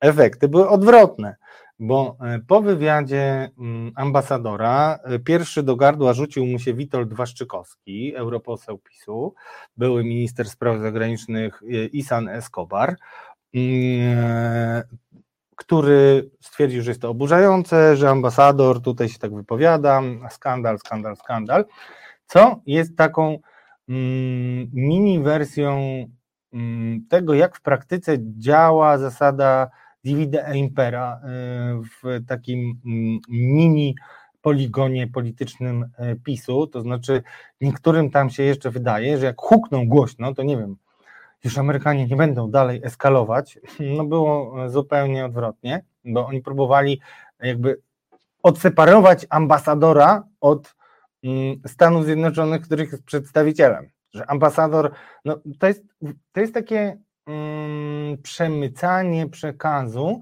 że jest jakaś grupa Amerykanów, którzy no, wprawdzie są Amerykanami, ale są tak oczadzeni tą opozycją, która wprowadza ich w błąd i między innymi temu, drodzy Państwo, y, służyła y, taka rozmowa, którą opublikował któryś z tych prawicowych tygodników y, z Georgette Mosbacher, gdzie ona mówiła, już będąc poza dyplomacją i Przypomnę, że ona została ambasadorką tylko dlatego, że była przyjaciółką Trumpa. Ona nie była żadnym czynnym politykiem wcześniej, tak realnie, czy, a dyplomatą to już w ogóle, tak? Więc jej sposób bycia i różne e, działania no, nie były takie mm, bardzo wpisujące się w reguły życia dyplomatycznego.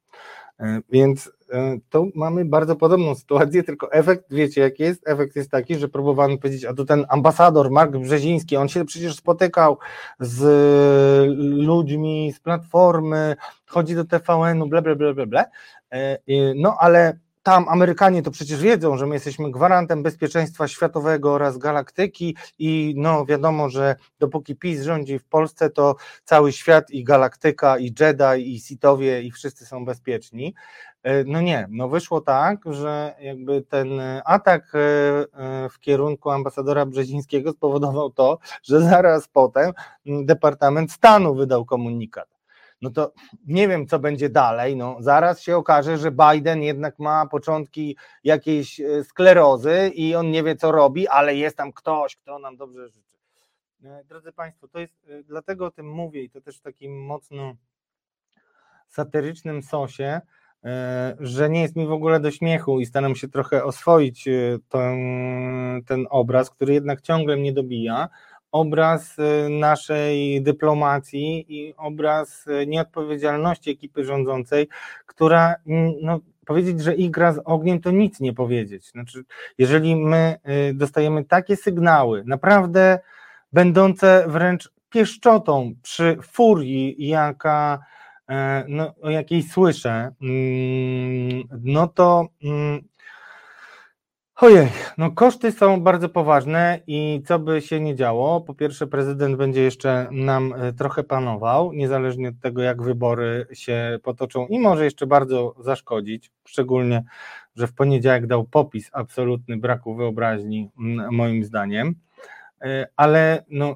strasznie dojmujące i takie pesymistyczne jest to, że nie możemy mm, w żaden sposób, mimo że wielu z Państwa taką pokusę czuje, a nawet jej ulega, yy, udawać, że yy, no cóż, PiS to jest coś tam, a Polska jest coś tam.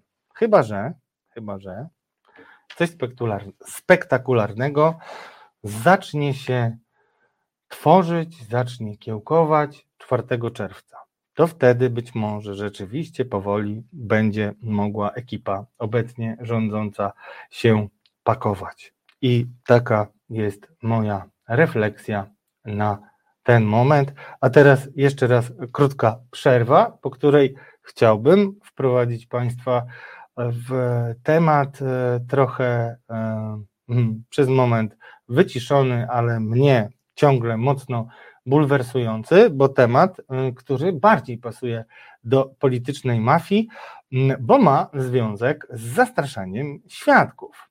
O zastraszaniu świadków porozmawiamy w kontekście latających rakiet, które lecą przez nikogo nie niepokojone, meldują się na bagnach, siedzą tam sobie spokojnie i gdyby nie amatorzy y, konnych przejażdżek po bagnach, to moglibyśmy ich w ogóle nie odnaleźć. Ale mówiąc zupełnie poważnie, mm, wiele przemyśleń w tej sprawie ma e, Tomasz Piątek, więc zanim tymi przemyśleniami się z Państwem podzieli, co będzie miało miejsce już za chwilę, ja przypomnę, w czym e, mamy problem, bo problem jest bardzo poważny i tak czy inaczej należy o nim coraz więcej mówić, bo tylko tak możemy zmusić rządzących, ale w ogóle też wszystkich polityków do tego, żeby nie tylko koncentrowali się na najbliższej kampanii wyborczej, która jest oczywiście ekstremalnie ważna i też uważam, że najważniejsza w historii na pewno mojego życia, ale też nad y, poszukiwaniem rozwiązań, bo na dziś, drodzy Państwo, na koniec dnia należy powiedzieć, że polska przestrzeń powietrzna nie jest bezpieczna. Wracamy za chwilę. Witold Bereś i Marcin Celiński ponad krakowsko-warszawskimi podziałami łączą swe publicystyczne siły, aby pokazać, co z tą Polską i co w tej Polsce. Głównie ze sobą, choć czasem z gośćmi. Nieważne, czy wolisz wawelskiego smoka, czy kolumnę Zygmunta, bo co niedzielę od 20 w resecie obywatelskim pokażemy, że Kraków, Warszawa to wspólna sprawa.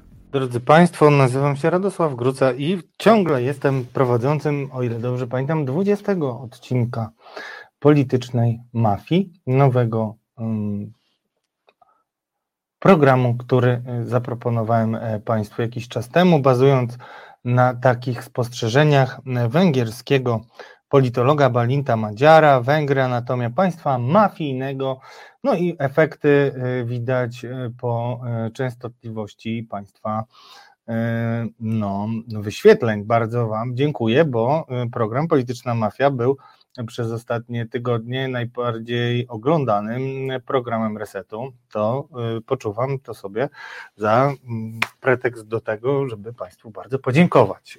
I zawsze może być lepiej, powiem jak PiS, nie jestem idealny, zawsze może być lepiej, ale prawda jest taka, że y, no cóż, staram się Państwu pokazać mechanizmy mafijne, a takim mechanizmem mafijnym jest zastraszanie świadków. I chciałem też powiedzieć, że żeby uniknąć mm, ewentualnych y, krytycznych komentarzy odnośnie Mm, śledztwa, które prowadzę w sprawie dziwnych zdarzeń związanych z pojawieniem się w Polsce mm, rakiet mm, wystrzeliwanych e, na pewno ze wschodniej, za wschodniej granicy. Udałem się e, w dwa miejsca, gdzie zaobserwowano e, po pierwsze dziwną łunę i już możecie Państwo też fragment z tych poszukiwań obejrzeć między innymi w podcaście Podejrzani Politycy, który emitujemy na kanale Radia Z, ale także mm, spodziewajcie się ciągów dalszych.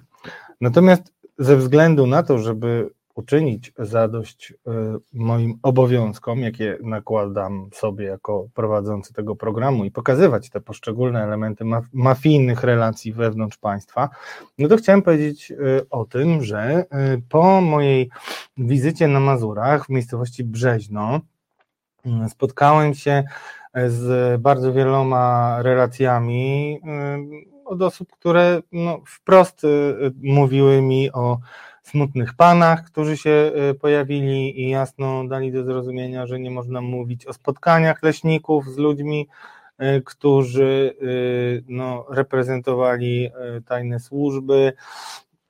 No i taki, mm, taki efekt mrożący na pewno został osiągnięty. Nie wiem na ile to jest trwałe, po pierwsze, mm, i też e, zaskakuje mnie to, mm, jak konsekwentne działanie przyniosło wspaniałe rezultaty. To znaczy, jak konsekwentne straszenie, pokazywanie przykładów na to, jak e, jakie konsekwencje mogą spotkać osoby, które nie podporządkują się woli e, partii rządzącej, jak to mocno działa, bo było to dla mnie smutne przeżycie, a przecież pracowałem nieraz, że tak powiem, w terenie, jak to się mówi, i e, mm, no, jest dość duża różnica w tym poziomie lęku, który udało się jakoś wygenerować e, wszystkim którzy o to dbają po stronie e, rządzących. Spotkałem się z informacjami o tym, że niektórzy dostali jasne sygnały o tym, że jeśli będą mówić, to nawet jeśli oni sami nie poniosą konsekwencji, to ktoś z ich najbliższej rodziny może stracić pracę. E, co oczywiście było zaskoczeniem dla tych osób, e, ponieważ e, no, były zaskoczone, że ktoś takim małym żuczkiem jak ja może się zainteresować na tyle, żeby wiedzieć, gdzie moja żona na przykład pracuje.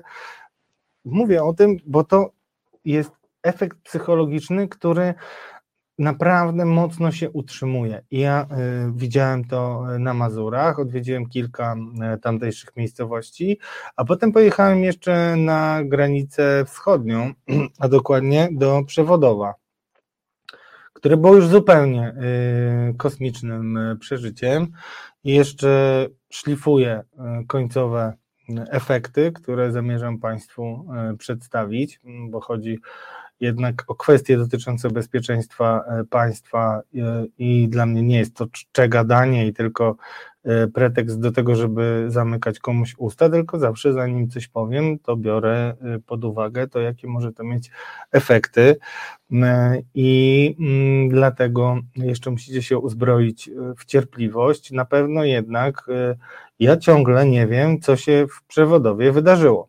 Przypomnę wszystkim, że w listopadzie e, Mariusz Gierszewski razem ze mną e, ujawniliśmy jako pierwsi, że na e, przewodów, miejscowość pod ukraińską granicą, niedaleko Chrubieszowa, spadły dwie rakiety.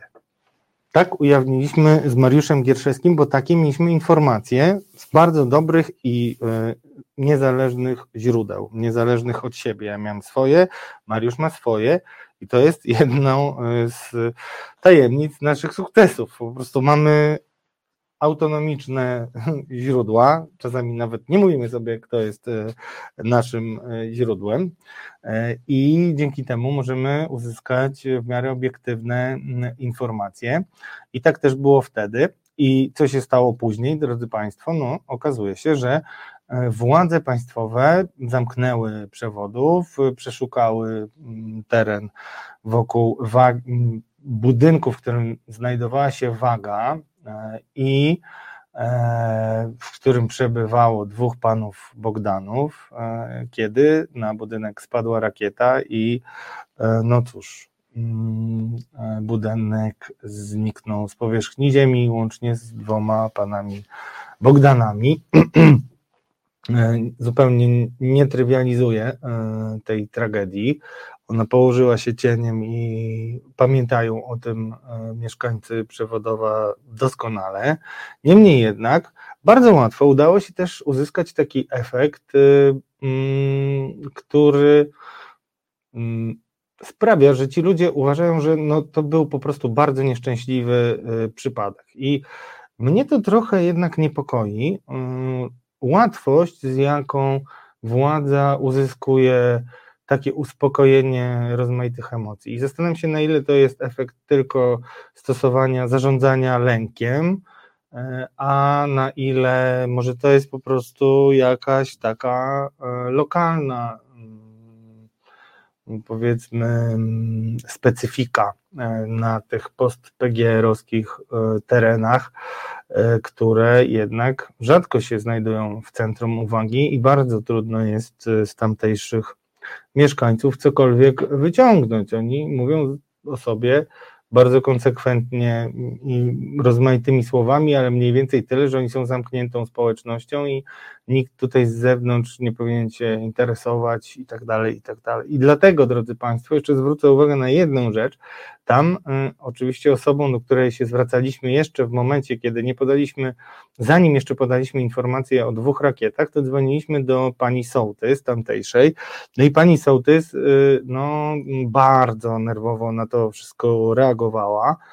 I o tyle jest to dla mnie mm, coś, o czym chciałem Państwu powiedzieć, że jednak to pokazuje, że nawet osoby, które powinny być przedstawicielami tymi, mm, tych małych e, ojczyzn e, swoich, nie czują e, w żaden sposób się bezpieczne mm, w relacjach z władzami centralnymi. Mimo, że no, dlaczego o tym mówię? Dlatego, że to jest dla mnie przykład tego myślenia o tym, że wolność jest w nas, że każdy z nas może tą wolność odnaleźć, ale też łatwo jest tą wolność nam aresztować. Yy, nie wiem, czy wystarczająco jasna jest moja metafora, ale zastanawia mnie to, że pani wójt yy, bardziej yy, boi się konsekwencji ze strony mm, obcych niż tego, co pomyślą sobie o niej e, jej mieszkańcy. To jest jeden z takich bardzo e, dużych mm, no, znaków zapytania, które e, przywiozłem z przewodowa, a przywiozłem dużo rzeczy, nie tylko znaki zapytania. Wrócę do tego, powiem tylko tyle, że to nie jest normalna sytuacja, w której no, nie wiadomo, co się stało z rakietą numer dwa. Najłatwiej jest oczywiście powiedzieć, że my z Mariuszem Gierszewskim i Radio Z wysceliśmy sobie to z palca, wymyśliliśmy sobie coś tam, coś tam, ale my wiemy jak było i ja ciągle chciałbym poznać E, rozwiązanie tej zagadki, bo e, po pierwsze słychać było już po wybuchach e, świadków, możecie zresztą zobaczyć to na YouTubie, świadków, którzy mówili o dwóch wybuchach, dwóch eksplozjach. Ja też słyszałem to na, na no wśród mieszkańców, z którymi udało mi się jednak porozmawiać. Mm, I jednak jest to istotna okoliczność, czy rakiety były dwie, czy była jedna. To nie jest tak, że to nie robi żadnej różnicy. I będziemy na pewno o tym jeszcze rozmawiali, bo e, jedna lub dwie, a może trzy rakiety w przewodowie, plus e, rakieta w Bydgoszczu, o której też porozmawiam za chwilę e, z Tomkiem, plus drony, które się pojawiają, plus balony, które gdzieś były widziane, Wystarczy tylko podać te przykłady, żeby wiedzieć, że jednak akurat nasza obrona przeciwlotnicza jest, mm, mówiąc oględnie, niespecjalnie gotowa na zagrożenia, które są mm, przed nami i które realnie już występują, bo to, że ta rakieta, która spadła na przewodów, nie wybuchła, od razu mówię, tylko spadła, nie zabiła więcej osób, no to to było też zrządzenie losu. No też równie dobrze pan jeden Bogdan mógł wyjść na papierosa albo nie wiem, e, podlać krzaczki i e, żyć. Ci ludzie, z którymi rozmawiałem, widzieli to całe zdarzenie z odległości kilkudziesięciu metrów. I też niesamowite jest to, że mimo, że wydaje się, że dość lekko o tym mówią, to kiedy rozmawiałem e, z jedną panią i prosiłem ją, żeby mi wskazała dokładnie to miejsce, gdzie mm, rakieta spadła, a ta pani widziała e, zdarzenie z kilkudziesięciu metrów, no to powiedziała mi, że ona nie może dokładnie tak powiedzieć. Ja mówię, no to przecież jest 60 metrów dalej, no to nie widziała pani, nie, nie przechodziła pani tamtędy. No i wtedy tylko usłyszałem, że no jakoś, wie pan, bo tam jakoś tak no, zginęli, ci, ci, te Bogdany zginęły, to jakoś tak nie chciałem się tak jakoś. No i to jednak pokazuje, że, że te emocje y, w y, lokalnych mieszkańcach mm, są trochę bardziej skomplikowane niż mogłoby się na pierwszy rzut oka wydawać. Czekamy już, drodzy Państwo, na pojawienie się Tomka, który myślę, że lada moment y, powinien do nas y, dołączyć. Y, z Tomkiem porozmawiamy o tym, co planuje na najbliższe tygodnie. Ja go oczywiście poproszę no, nie jest też tajemnicą, że Tomek e, e, swego czasu pracował też e, w agencjach reklamowych, zna się na PR-ze także i mm, a mm, myślę, że on ma dużo lepiej poukładane w głowie to, jak cywilizowanym językiem, mm, bez takich emocji, z których ja niestety jestem znany, mówić o tak delikatnym temacie, jakim e, powinno być e, no, w ogóle mm, spotkanie się z pomysłem, żeby użyć e, Auschwitz i Holokaustu jako jakiegoś oręża w politycznej walce. I polecę, po, pozwolę sobie jeszcze uchylić rąbek tajemnicy z, z moich warsztatów E, które mam zanim e, szukuję programy i e, wtedy robię sobie takie sparingi z różnymi ludźmi, którzy myślą inaczej niż ja i pytałem ich, co myślą o tym zagraniu pisowskim i miałem duży dyskomfort, ponieważ oni wzruszali ramionami i byli przekonani, że jednak to wszystko było tak zaplanowane. Ja mówiłem, no ale nie uważasz, że że Tomasz Lis jednak, e, no mimo wszystko, no nie jest jednak członkiem Platformy Obywatelskiej i to tak już trochę wszystko jest mocno naciągnięte i tak dalej i no cóż, e, mimo że rozmawiałem przez telefon, usłyszałem wzruszenie ramion, a powiem, jest Tomek, widzę, e, a mówię o tym tylko dlatego, że jednak powinniśmy być dość ostrożni w, jako dziennikarze, E, w takim jednoznacznym wspieraniu konkretnych osobowości, bo niestety Don, Donald Tusk, opozycja jest dzisiaj, no, starano się wykorzystać to, że jednak Tomasz List nie pozostawił wątpliwości co do tego, komu kibicuje i kto jest jedynym zbawcą polskiego narodu na białym koniu przybywającym. Dziękuję, to już koniec tego wątku, bo zapraszam do nas długo przeze mnie niewidzianego w moim programie, e, co mówię ze smutkiem, a jednocześnie witam Cię Tomku z wielką radością, że już jesteś wśród nas. Oglądałem Twój program, jeszcze nie cały, oglądałem wątek Ursusowy, który bardzo polecam i wiem, że będzie kontynuowany. Tomasz Piątek, dziennikarz śledczy, autor książek, e, reportaży e, wielkich newsów i też prowadzący i mm, autor dochodzenia prawdy w resecie obywatelskim. Witam Cię bardzo. Dobry wieczór, witam wszystkich bardzo. Tomek, Dziękuję za zaproszenie. Ja, wiem, że ja w sumie nie muszę ci stawiać żadnego pytania, bo ty zawsze przychodzisz przygotowany, przemyślany i wiesz, e, czym chcesz się podzielić, ale jednak zagaję, bo ty też byłeś bardziej online przez ostatni czas niż ja i, i może masz też bardziej bieżące wiadomości. Nie wiem, czy y, słyszałeś, w jaki sposób y, PiS y, tłumaczy się z Lex Tusk y, y, w parlamencie, wysłał tam y, swoich no, zawodników wagi ciężkiej, Beata Szydło, która mówi o tym, y, że y, nie wiem, szykują, y, chcecie nam zrobić rebelię w Polsce, tak? Chyba coś takiego było, to widziałem chyba.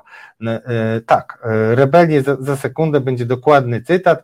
Pojawiał się też tam człowiek, który niczego się nie boi, i nie ma żadnego poczucia obciachu, czyli Dominik Tarczyński.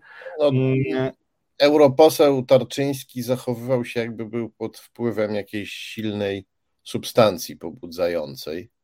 I, i to chyba już, no to, to, to, już chyba mówimy o jakimś ciężkim ludzkim problemie osobistym, na, na który należałoby spuścić tak zwaną zasłonę miłosierdzia, gdyby nie to, że on pełni funkcję publiczną. Pani Beata Szydło jako jedyny kontrargument przedstawiła e, Tuska na molo E, zażądała, żeby poseł Halicki jej zdradził, co, e, o czym Tusk z Putinem mówił na Molo, tam dawno, dawno temu, kilkanaście lat temu. I to, to Molo prawdopodobnie będzie, będzie powracać, bo pisowcy wobec jaskrawych świat, faktów świadczących o tym, że pracują na rzecz Rosji, no nie mają nic innego. Mają tylko Putin, Tuska z Putinem na molo, mają to zdjęcie i mają zdjęcie Tuska z Putinem w Smoleńsku. I mogą tylko do tego wracać. I, I pani Beata Szydło prawdopodobnie dostała przykaz, żeby o tym molo powiedzieć, bo to molo będzie, na, będzie pewnie jeszcze wracało i wracało. Natomiast bardzo pocieszające było to, że większość uczestników tej e, debaty e, w Parlamencie Europejskim mówiła wprost, że e, PiS pracuje dla Putina. Hmm.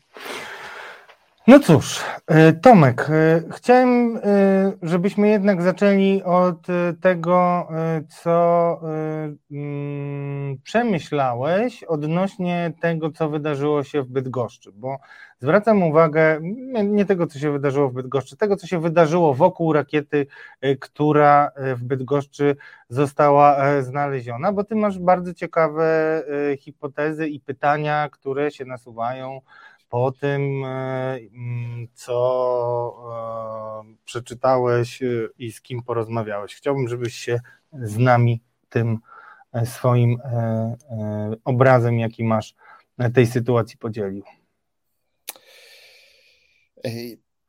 Ja odbyłem parę rozmów, poczytałem trochę i obraz, który jestem w stanie zrekonstruować, no to jest obraz zrekonstruowany ze strzępków informacji. Mhm. Dlatego on może, być może się zmienić, ale powinniśmy stawiać pytania. Od razu tak, tak. tu zastrzegam. Tak, rozumiem. On może się zmienić, on jest na razie hipotetyczny, ale to wygląda tak. E, Rosjanie wystrzelili rakietę. Ta rakieta leciała równolegle do granicy Białorusi i ona zaczęła wariować. Coś się w niej zepsuło ona zaczęła lecieć w sposób tak chaotyczny, że nie dałoby się takiego chaotycznego przelotu zaprogramować. To znaczy, nie, można udawać, że rakieta leci chaotycznie, można jej za, wgrać w rakietę taki tor, ale jednak będą się pewne stałe elementy w tym e, chaosie powtarzały.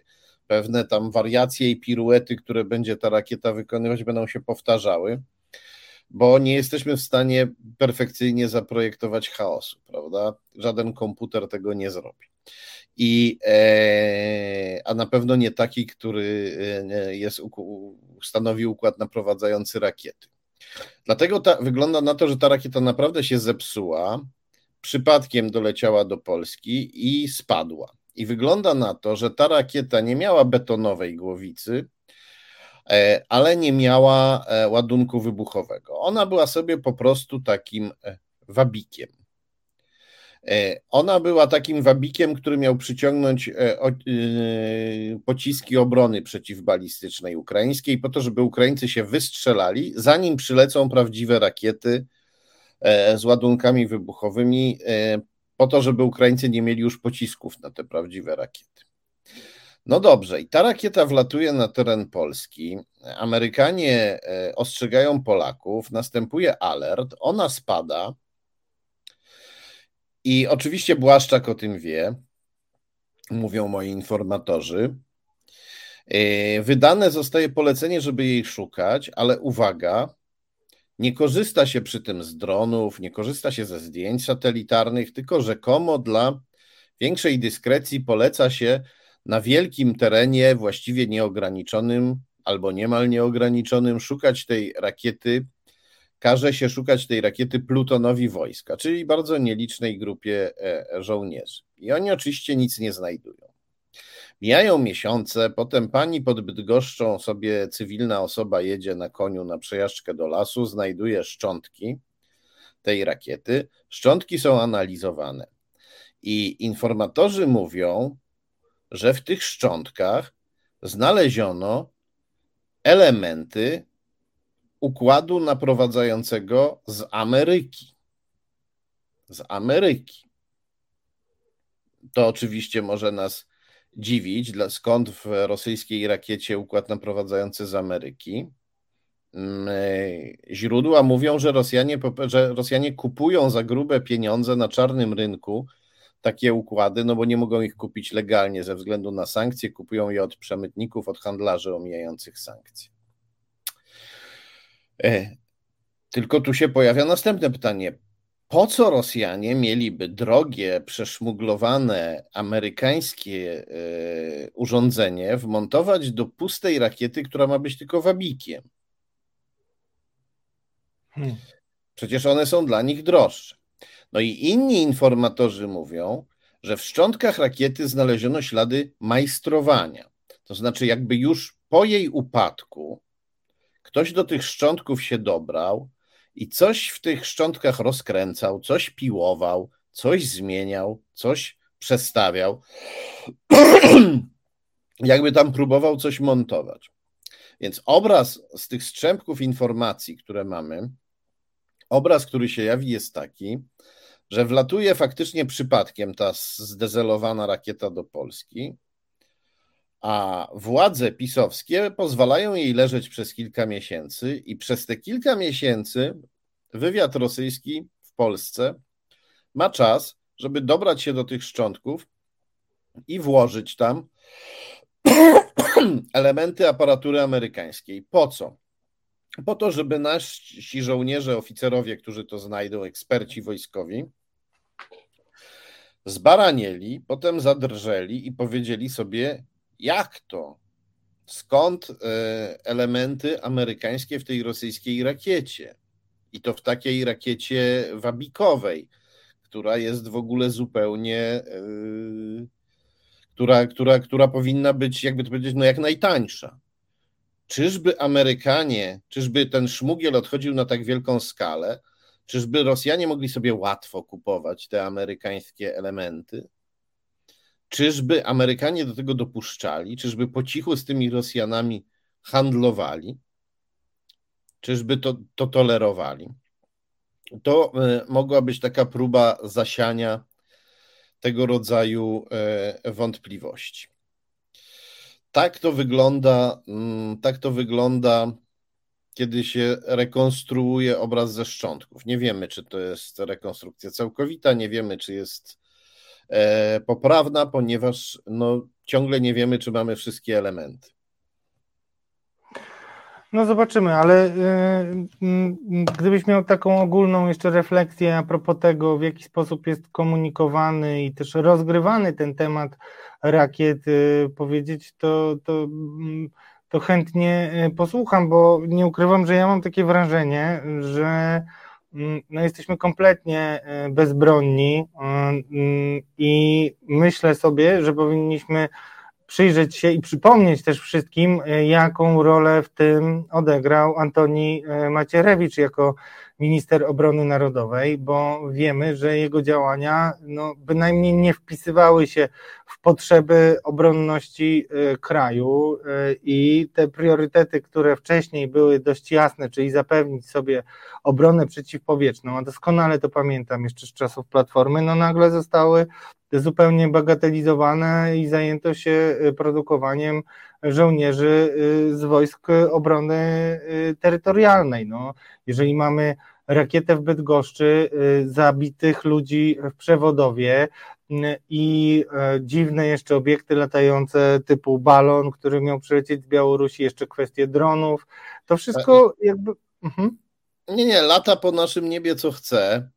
Ale i tu słusznie przypominasz Antoniego Macierewicza, bo to on w Sejmie w 2016 roku, jeśli dobrze pamiętam, wyszedł na mównicę sejmową i zdradził e, tajne informacje, tajemnice polskiej armii związane właśnie z obroną przeciwlotniczą. Zdradził informacje, które e, przyczyniły się, która to zdrada przyczyniła się do tego, że, e, że po naszym niebie może, może latać co, co chce. Domyślam się, że czasu mamy mało o tej porze, więc jeśli pozwolisz, to ja jeszcze nawiążę do kwestii słynnego e, spotu o e, Auschwitz i Tomasie, Tomaszu Lisie i spotu pisowskiego o tym, że my idziemy na marsz 4 czerwca, bo chcemy pisowców gazować w komorach gazowych.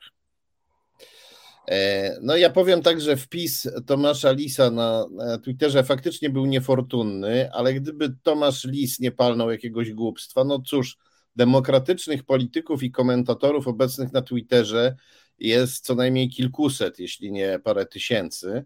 Zawsze by się znalazł ktoś, kto by palnął jakieś głupstwo, e, e, jakoś dwuznacznie się wyraził i PiS mógłby z tego zrobić, e, PiS mógłby to wykorzystać. E, natomiast najciekawsze w tym wszystkim jest to, jak PiS to wykorzystuje. No bo e, co się stało? E, powołanie tej tak zwanej ruskiej komisji PiS, która ma wołać te, te, te, tej grupy złodziejów, którzy mają wołać łapać złodzieja, łapać złodzieja. No, ludzi ruska komisja PiS ma odwracać uwagę od tego, że PiS ma związki z Rosją. PiS, ona służy do tego, żeby wołać, żeby pisowcy mogli wołać to nie my, to PO. I powołanie tej komisji, no trochę tutaj PiS przesadził, bo e, to spowodowało, że nagle wszyscy zaczęli się interesować rosyjskimi związkami PiS, przynajmniej wszyscy po naszej demokratycznej stronie. I e, do tego jeszcze to, że Andrzej Duda podpisał e, ustawę o powołaniu tej komisji, to wywołało szok, no bo wielu polskich komentatorów żyło w takim naiwnym przeświadczeniu, że Andrzej Duda się zmienił, przestraszył się, opamiętał i że teraz współpracuje z Amerykanami, że teraz jest człowiekiem e, Amerykanów. No a to przeświadczenie opiera się tylko na tym, że Andrzej Duda na zdjęciach się nisko Amerykanom kłania, jak się z nimi spotyka, szczególnie prezydentowi Bidenowi. No ale chyba powinno być nas stać na. E, e, przepraszam, wyłączę telefon, bo ktoś do mnie dzwoni. Chyba powinno być nas e, stać na głębszą refleksję. E, I PiS e, wypuścił ten spot po to, żebyśmy krzyczeli znowu, że PiS jest głupi, zły, cyniczny, po to, żebyśmy się koncentrowali na skutkach, a nie na przyczynach. Czyli żebyśmy zapomnieli o temacie najważniejszym, o tym, że PiS jest tworem rosyjskim. Bo a, a, a jeśli chcemy walczyć ze złem, to musimy zwalczać jego przyczyny. To, że PiS jest zły, cyniczny, e, działa bezprawnie, to są skutki, a przyczyną jest to, że PiS jest tworem Kremla. Więc PiS w ten sposób nas rozprasza, odwraca naszą uwagę. I dodatkowo jeszcze PiS daje cudowną okazję prezydentowi Andrzejowi Dudzie, żeby on się zrehabilitował, o tak, w oczach naszych komentatorów medialnych. E, on e, teraz na Twitterze, zresztą dość niejednoznacznie, no ale jednak potępia ten spot. E, zapewne przy okazji potępia też Tomasza Lisa, no bo tutaj się wypowiedział Andrzej Duda, tak no nie wskazał palcem, że chodzi o, tę o tę reklamówkę PiS, no ale ją potępił. I teraz nagle wszyscy się zachwycają i mówią, proszę, nawet Duda tego nie zdzierżył, nawet Duda ma w sobie jakieś e, szczątki. Serio? Serio, Tomek? Ktokolwiek się zachwyca? Nie, serio. Znaczy, bo cię zupełnie spytam. Ale ja, jest... sobie przele... ja sobie przeleciałem Twittera i widzę, jak e, e, tweet Dudy jest dumnie rzucany w twarz pisowcom. Patrzcie, wasz własny prezydent się od was odciął. To jest gra, to jest gra po to, żebyśmy my przebaczyli Dudzie podpisanie tej ustawy o o, o, ruskiej komisji PiS i po to, żebyśmy się zaczęli z tą komisją oswajać, po to, żebyśmy przestali się na niej koncentrować, po to, żeby nas rozproszyć. I uwaga, e, pytamy się wszyscy, kto będzie szefem tej komisji. To ja mam taką podpowiedź, nie powiem więcej. Spójrzmy na Twitterze, kto jeszcze z prominentnych pisowców się e, odciął od tego spotu. Kto jeszcze potępił tę reklamówkę po to, żeby się wkupić w nasze łaski? No to patrzcie, bo ja byłem e, w ferworze przygotowań e, mojego ukochanego programu w resecie obywatelskim Polityczna Mafia, więc nie wiem, ale oddaję głos naszym tutaj bardzo aktywnym, jak zwykle, forumowiczom. A chciałem Ciebie o, jednak. To, to, o, przepraszam, to jeszcze wrzucę. Kochani, e, właśnie, jeśli macie jakieś kandydatury, przychodzi wam ktoś do głowy, zobaczyliście kogoś na Twitterze, jakiegoś pisowca, który się odciął, wrzucajcie, wrzucajcie nam tutaj w, w czacie i w komentarzach pod filmem, kiedy ta transmisja stanie się filmem. O, widzę, no, Ojejku, mam, mam, mam problem ostatnio z niektórymi nagłówkami, e, bo one tak jakoś mało są chyba przemyślane. E, bo to takie e, gloryfikowanie prezydenta, który właśnie bez mrugnięcia okiem podpisał komisję jakobińską, bo łaskawie zauważył, że śmierć milionów Żydów e, e, w Holokauście e, nie jest okolicznością, która powinna być jakimkolwiek tłem, argumentem, pretekstem czy przedmiotem debaty politycznej w kontekście bieżącej kampanii wyborczej. No to jest żadne bohaterstwo. Także, ale Tomek, jedną rzecz chciałem Cię spytać, która będzie jednak wartością dodaną do tego, co Ty mówisz ode mnie. Mianowicie nurtuje mnie taki problem, który Najpierw, e, no, który wynika z patrzenia na naszą wspólną działalność, ujawniania rosyjskich wpływów w szerszym e, horyzoncie czasowym. Wiesz doskonale, tobie nie wypada tak wprost o tym mówić, ja mówię o tym bardzo jasno, że długo próbowano wyciszać e, nasze śledztwa, ustalenia, Twoje książki, e, kwestie dotyczące Macierewicza, Kotasa, Radiusa, Szóstkowskiego, mafii sącewskiej, bo to jest program Polityczna Mafia. I kiedy kolejne osoby do nas się dołączały, najpierw to była Eliza Michalik, potem Jacek Żakowski, potem Grzegorz Rzeczkowski, który się zaangażował na dwa etaty, to się cieszyliśmy, że jest nas coraz więcej. Tomasz Lis, który najpierw uderzał w ciebie, a potem jednak wpuścił ruskiego niedźwiedzia i twoje odkrycie Anatolia e, Wasina, e, szpiega KGB, który gościł przy alkoholu Jarosława Kaczyńskiego i jeszcze nie zgadzają się daty, kiedy to było i tak dalej, i tak dalej. To jednak w pewnym momencie, już po wybuchu wojny, zaczęło się e, no takie rusko onucowanie, bym powiedział, i ja e, już przestałem się wtedy cieszyć. I chciałem Cię spytać, czy Ty to widzisz, bo też byłeś troszeczkę wyłączony ze względu na to, że skoncentrowałeś się na książce. Czy Ty to widzisz i czy dostrzegasz takie zagrożenie, że tak realnie na koniec dnia niby będziemy dyskutować o rosyjskich wpływach, a tak naprawdę będzie takie obrzucanie się, ty ruski agencie, nie, ty jesteś ruskim agentem, ty jesteś ruskim agentem, nie, bo ty jesteś ruskim agentem. Wiesz, co masz nam, wiesz, wiesz co mam tak, na myśli? Ale, e, wiem, to jest e, irytujące, bo tutaj je, można zobaczyć, można w tym widzieć objaw takiego braku szacunku dla faktów. Tak. Ale to jest, to jest etap prawdopodobnie nieuchronny, bo to jest jeszcze sprawa świeża i na początku będzie traktowana powierzchownie. To jest dla nas to nie jest sprawa świeża, ale dla wielu ludzi to jest sprawa świeża. Ale po takim ping-pongu yy, ci osoby, yy, osoby, które biorą w nim udział, yy, zaczną się nużyć jakby tym, że to jest pusty ping-pong i zaczną sięgać do faktów.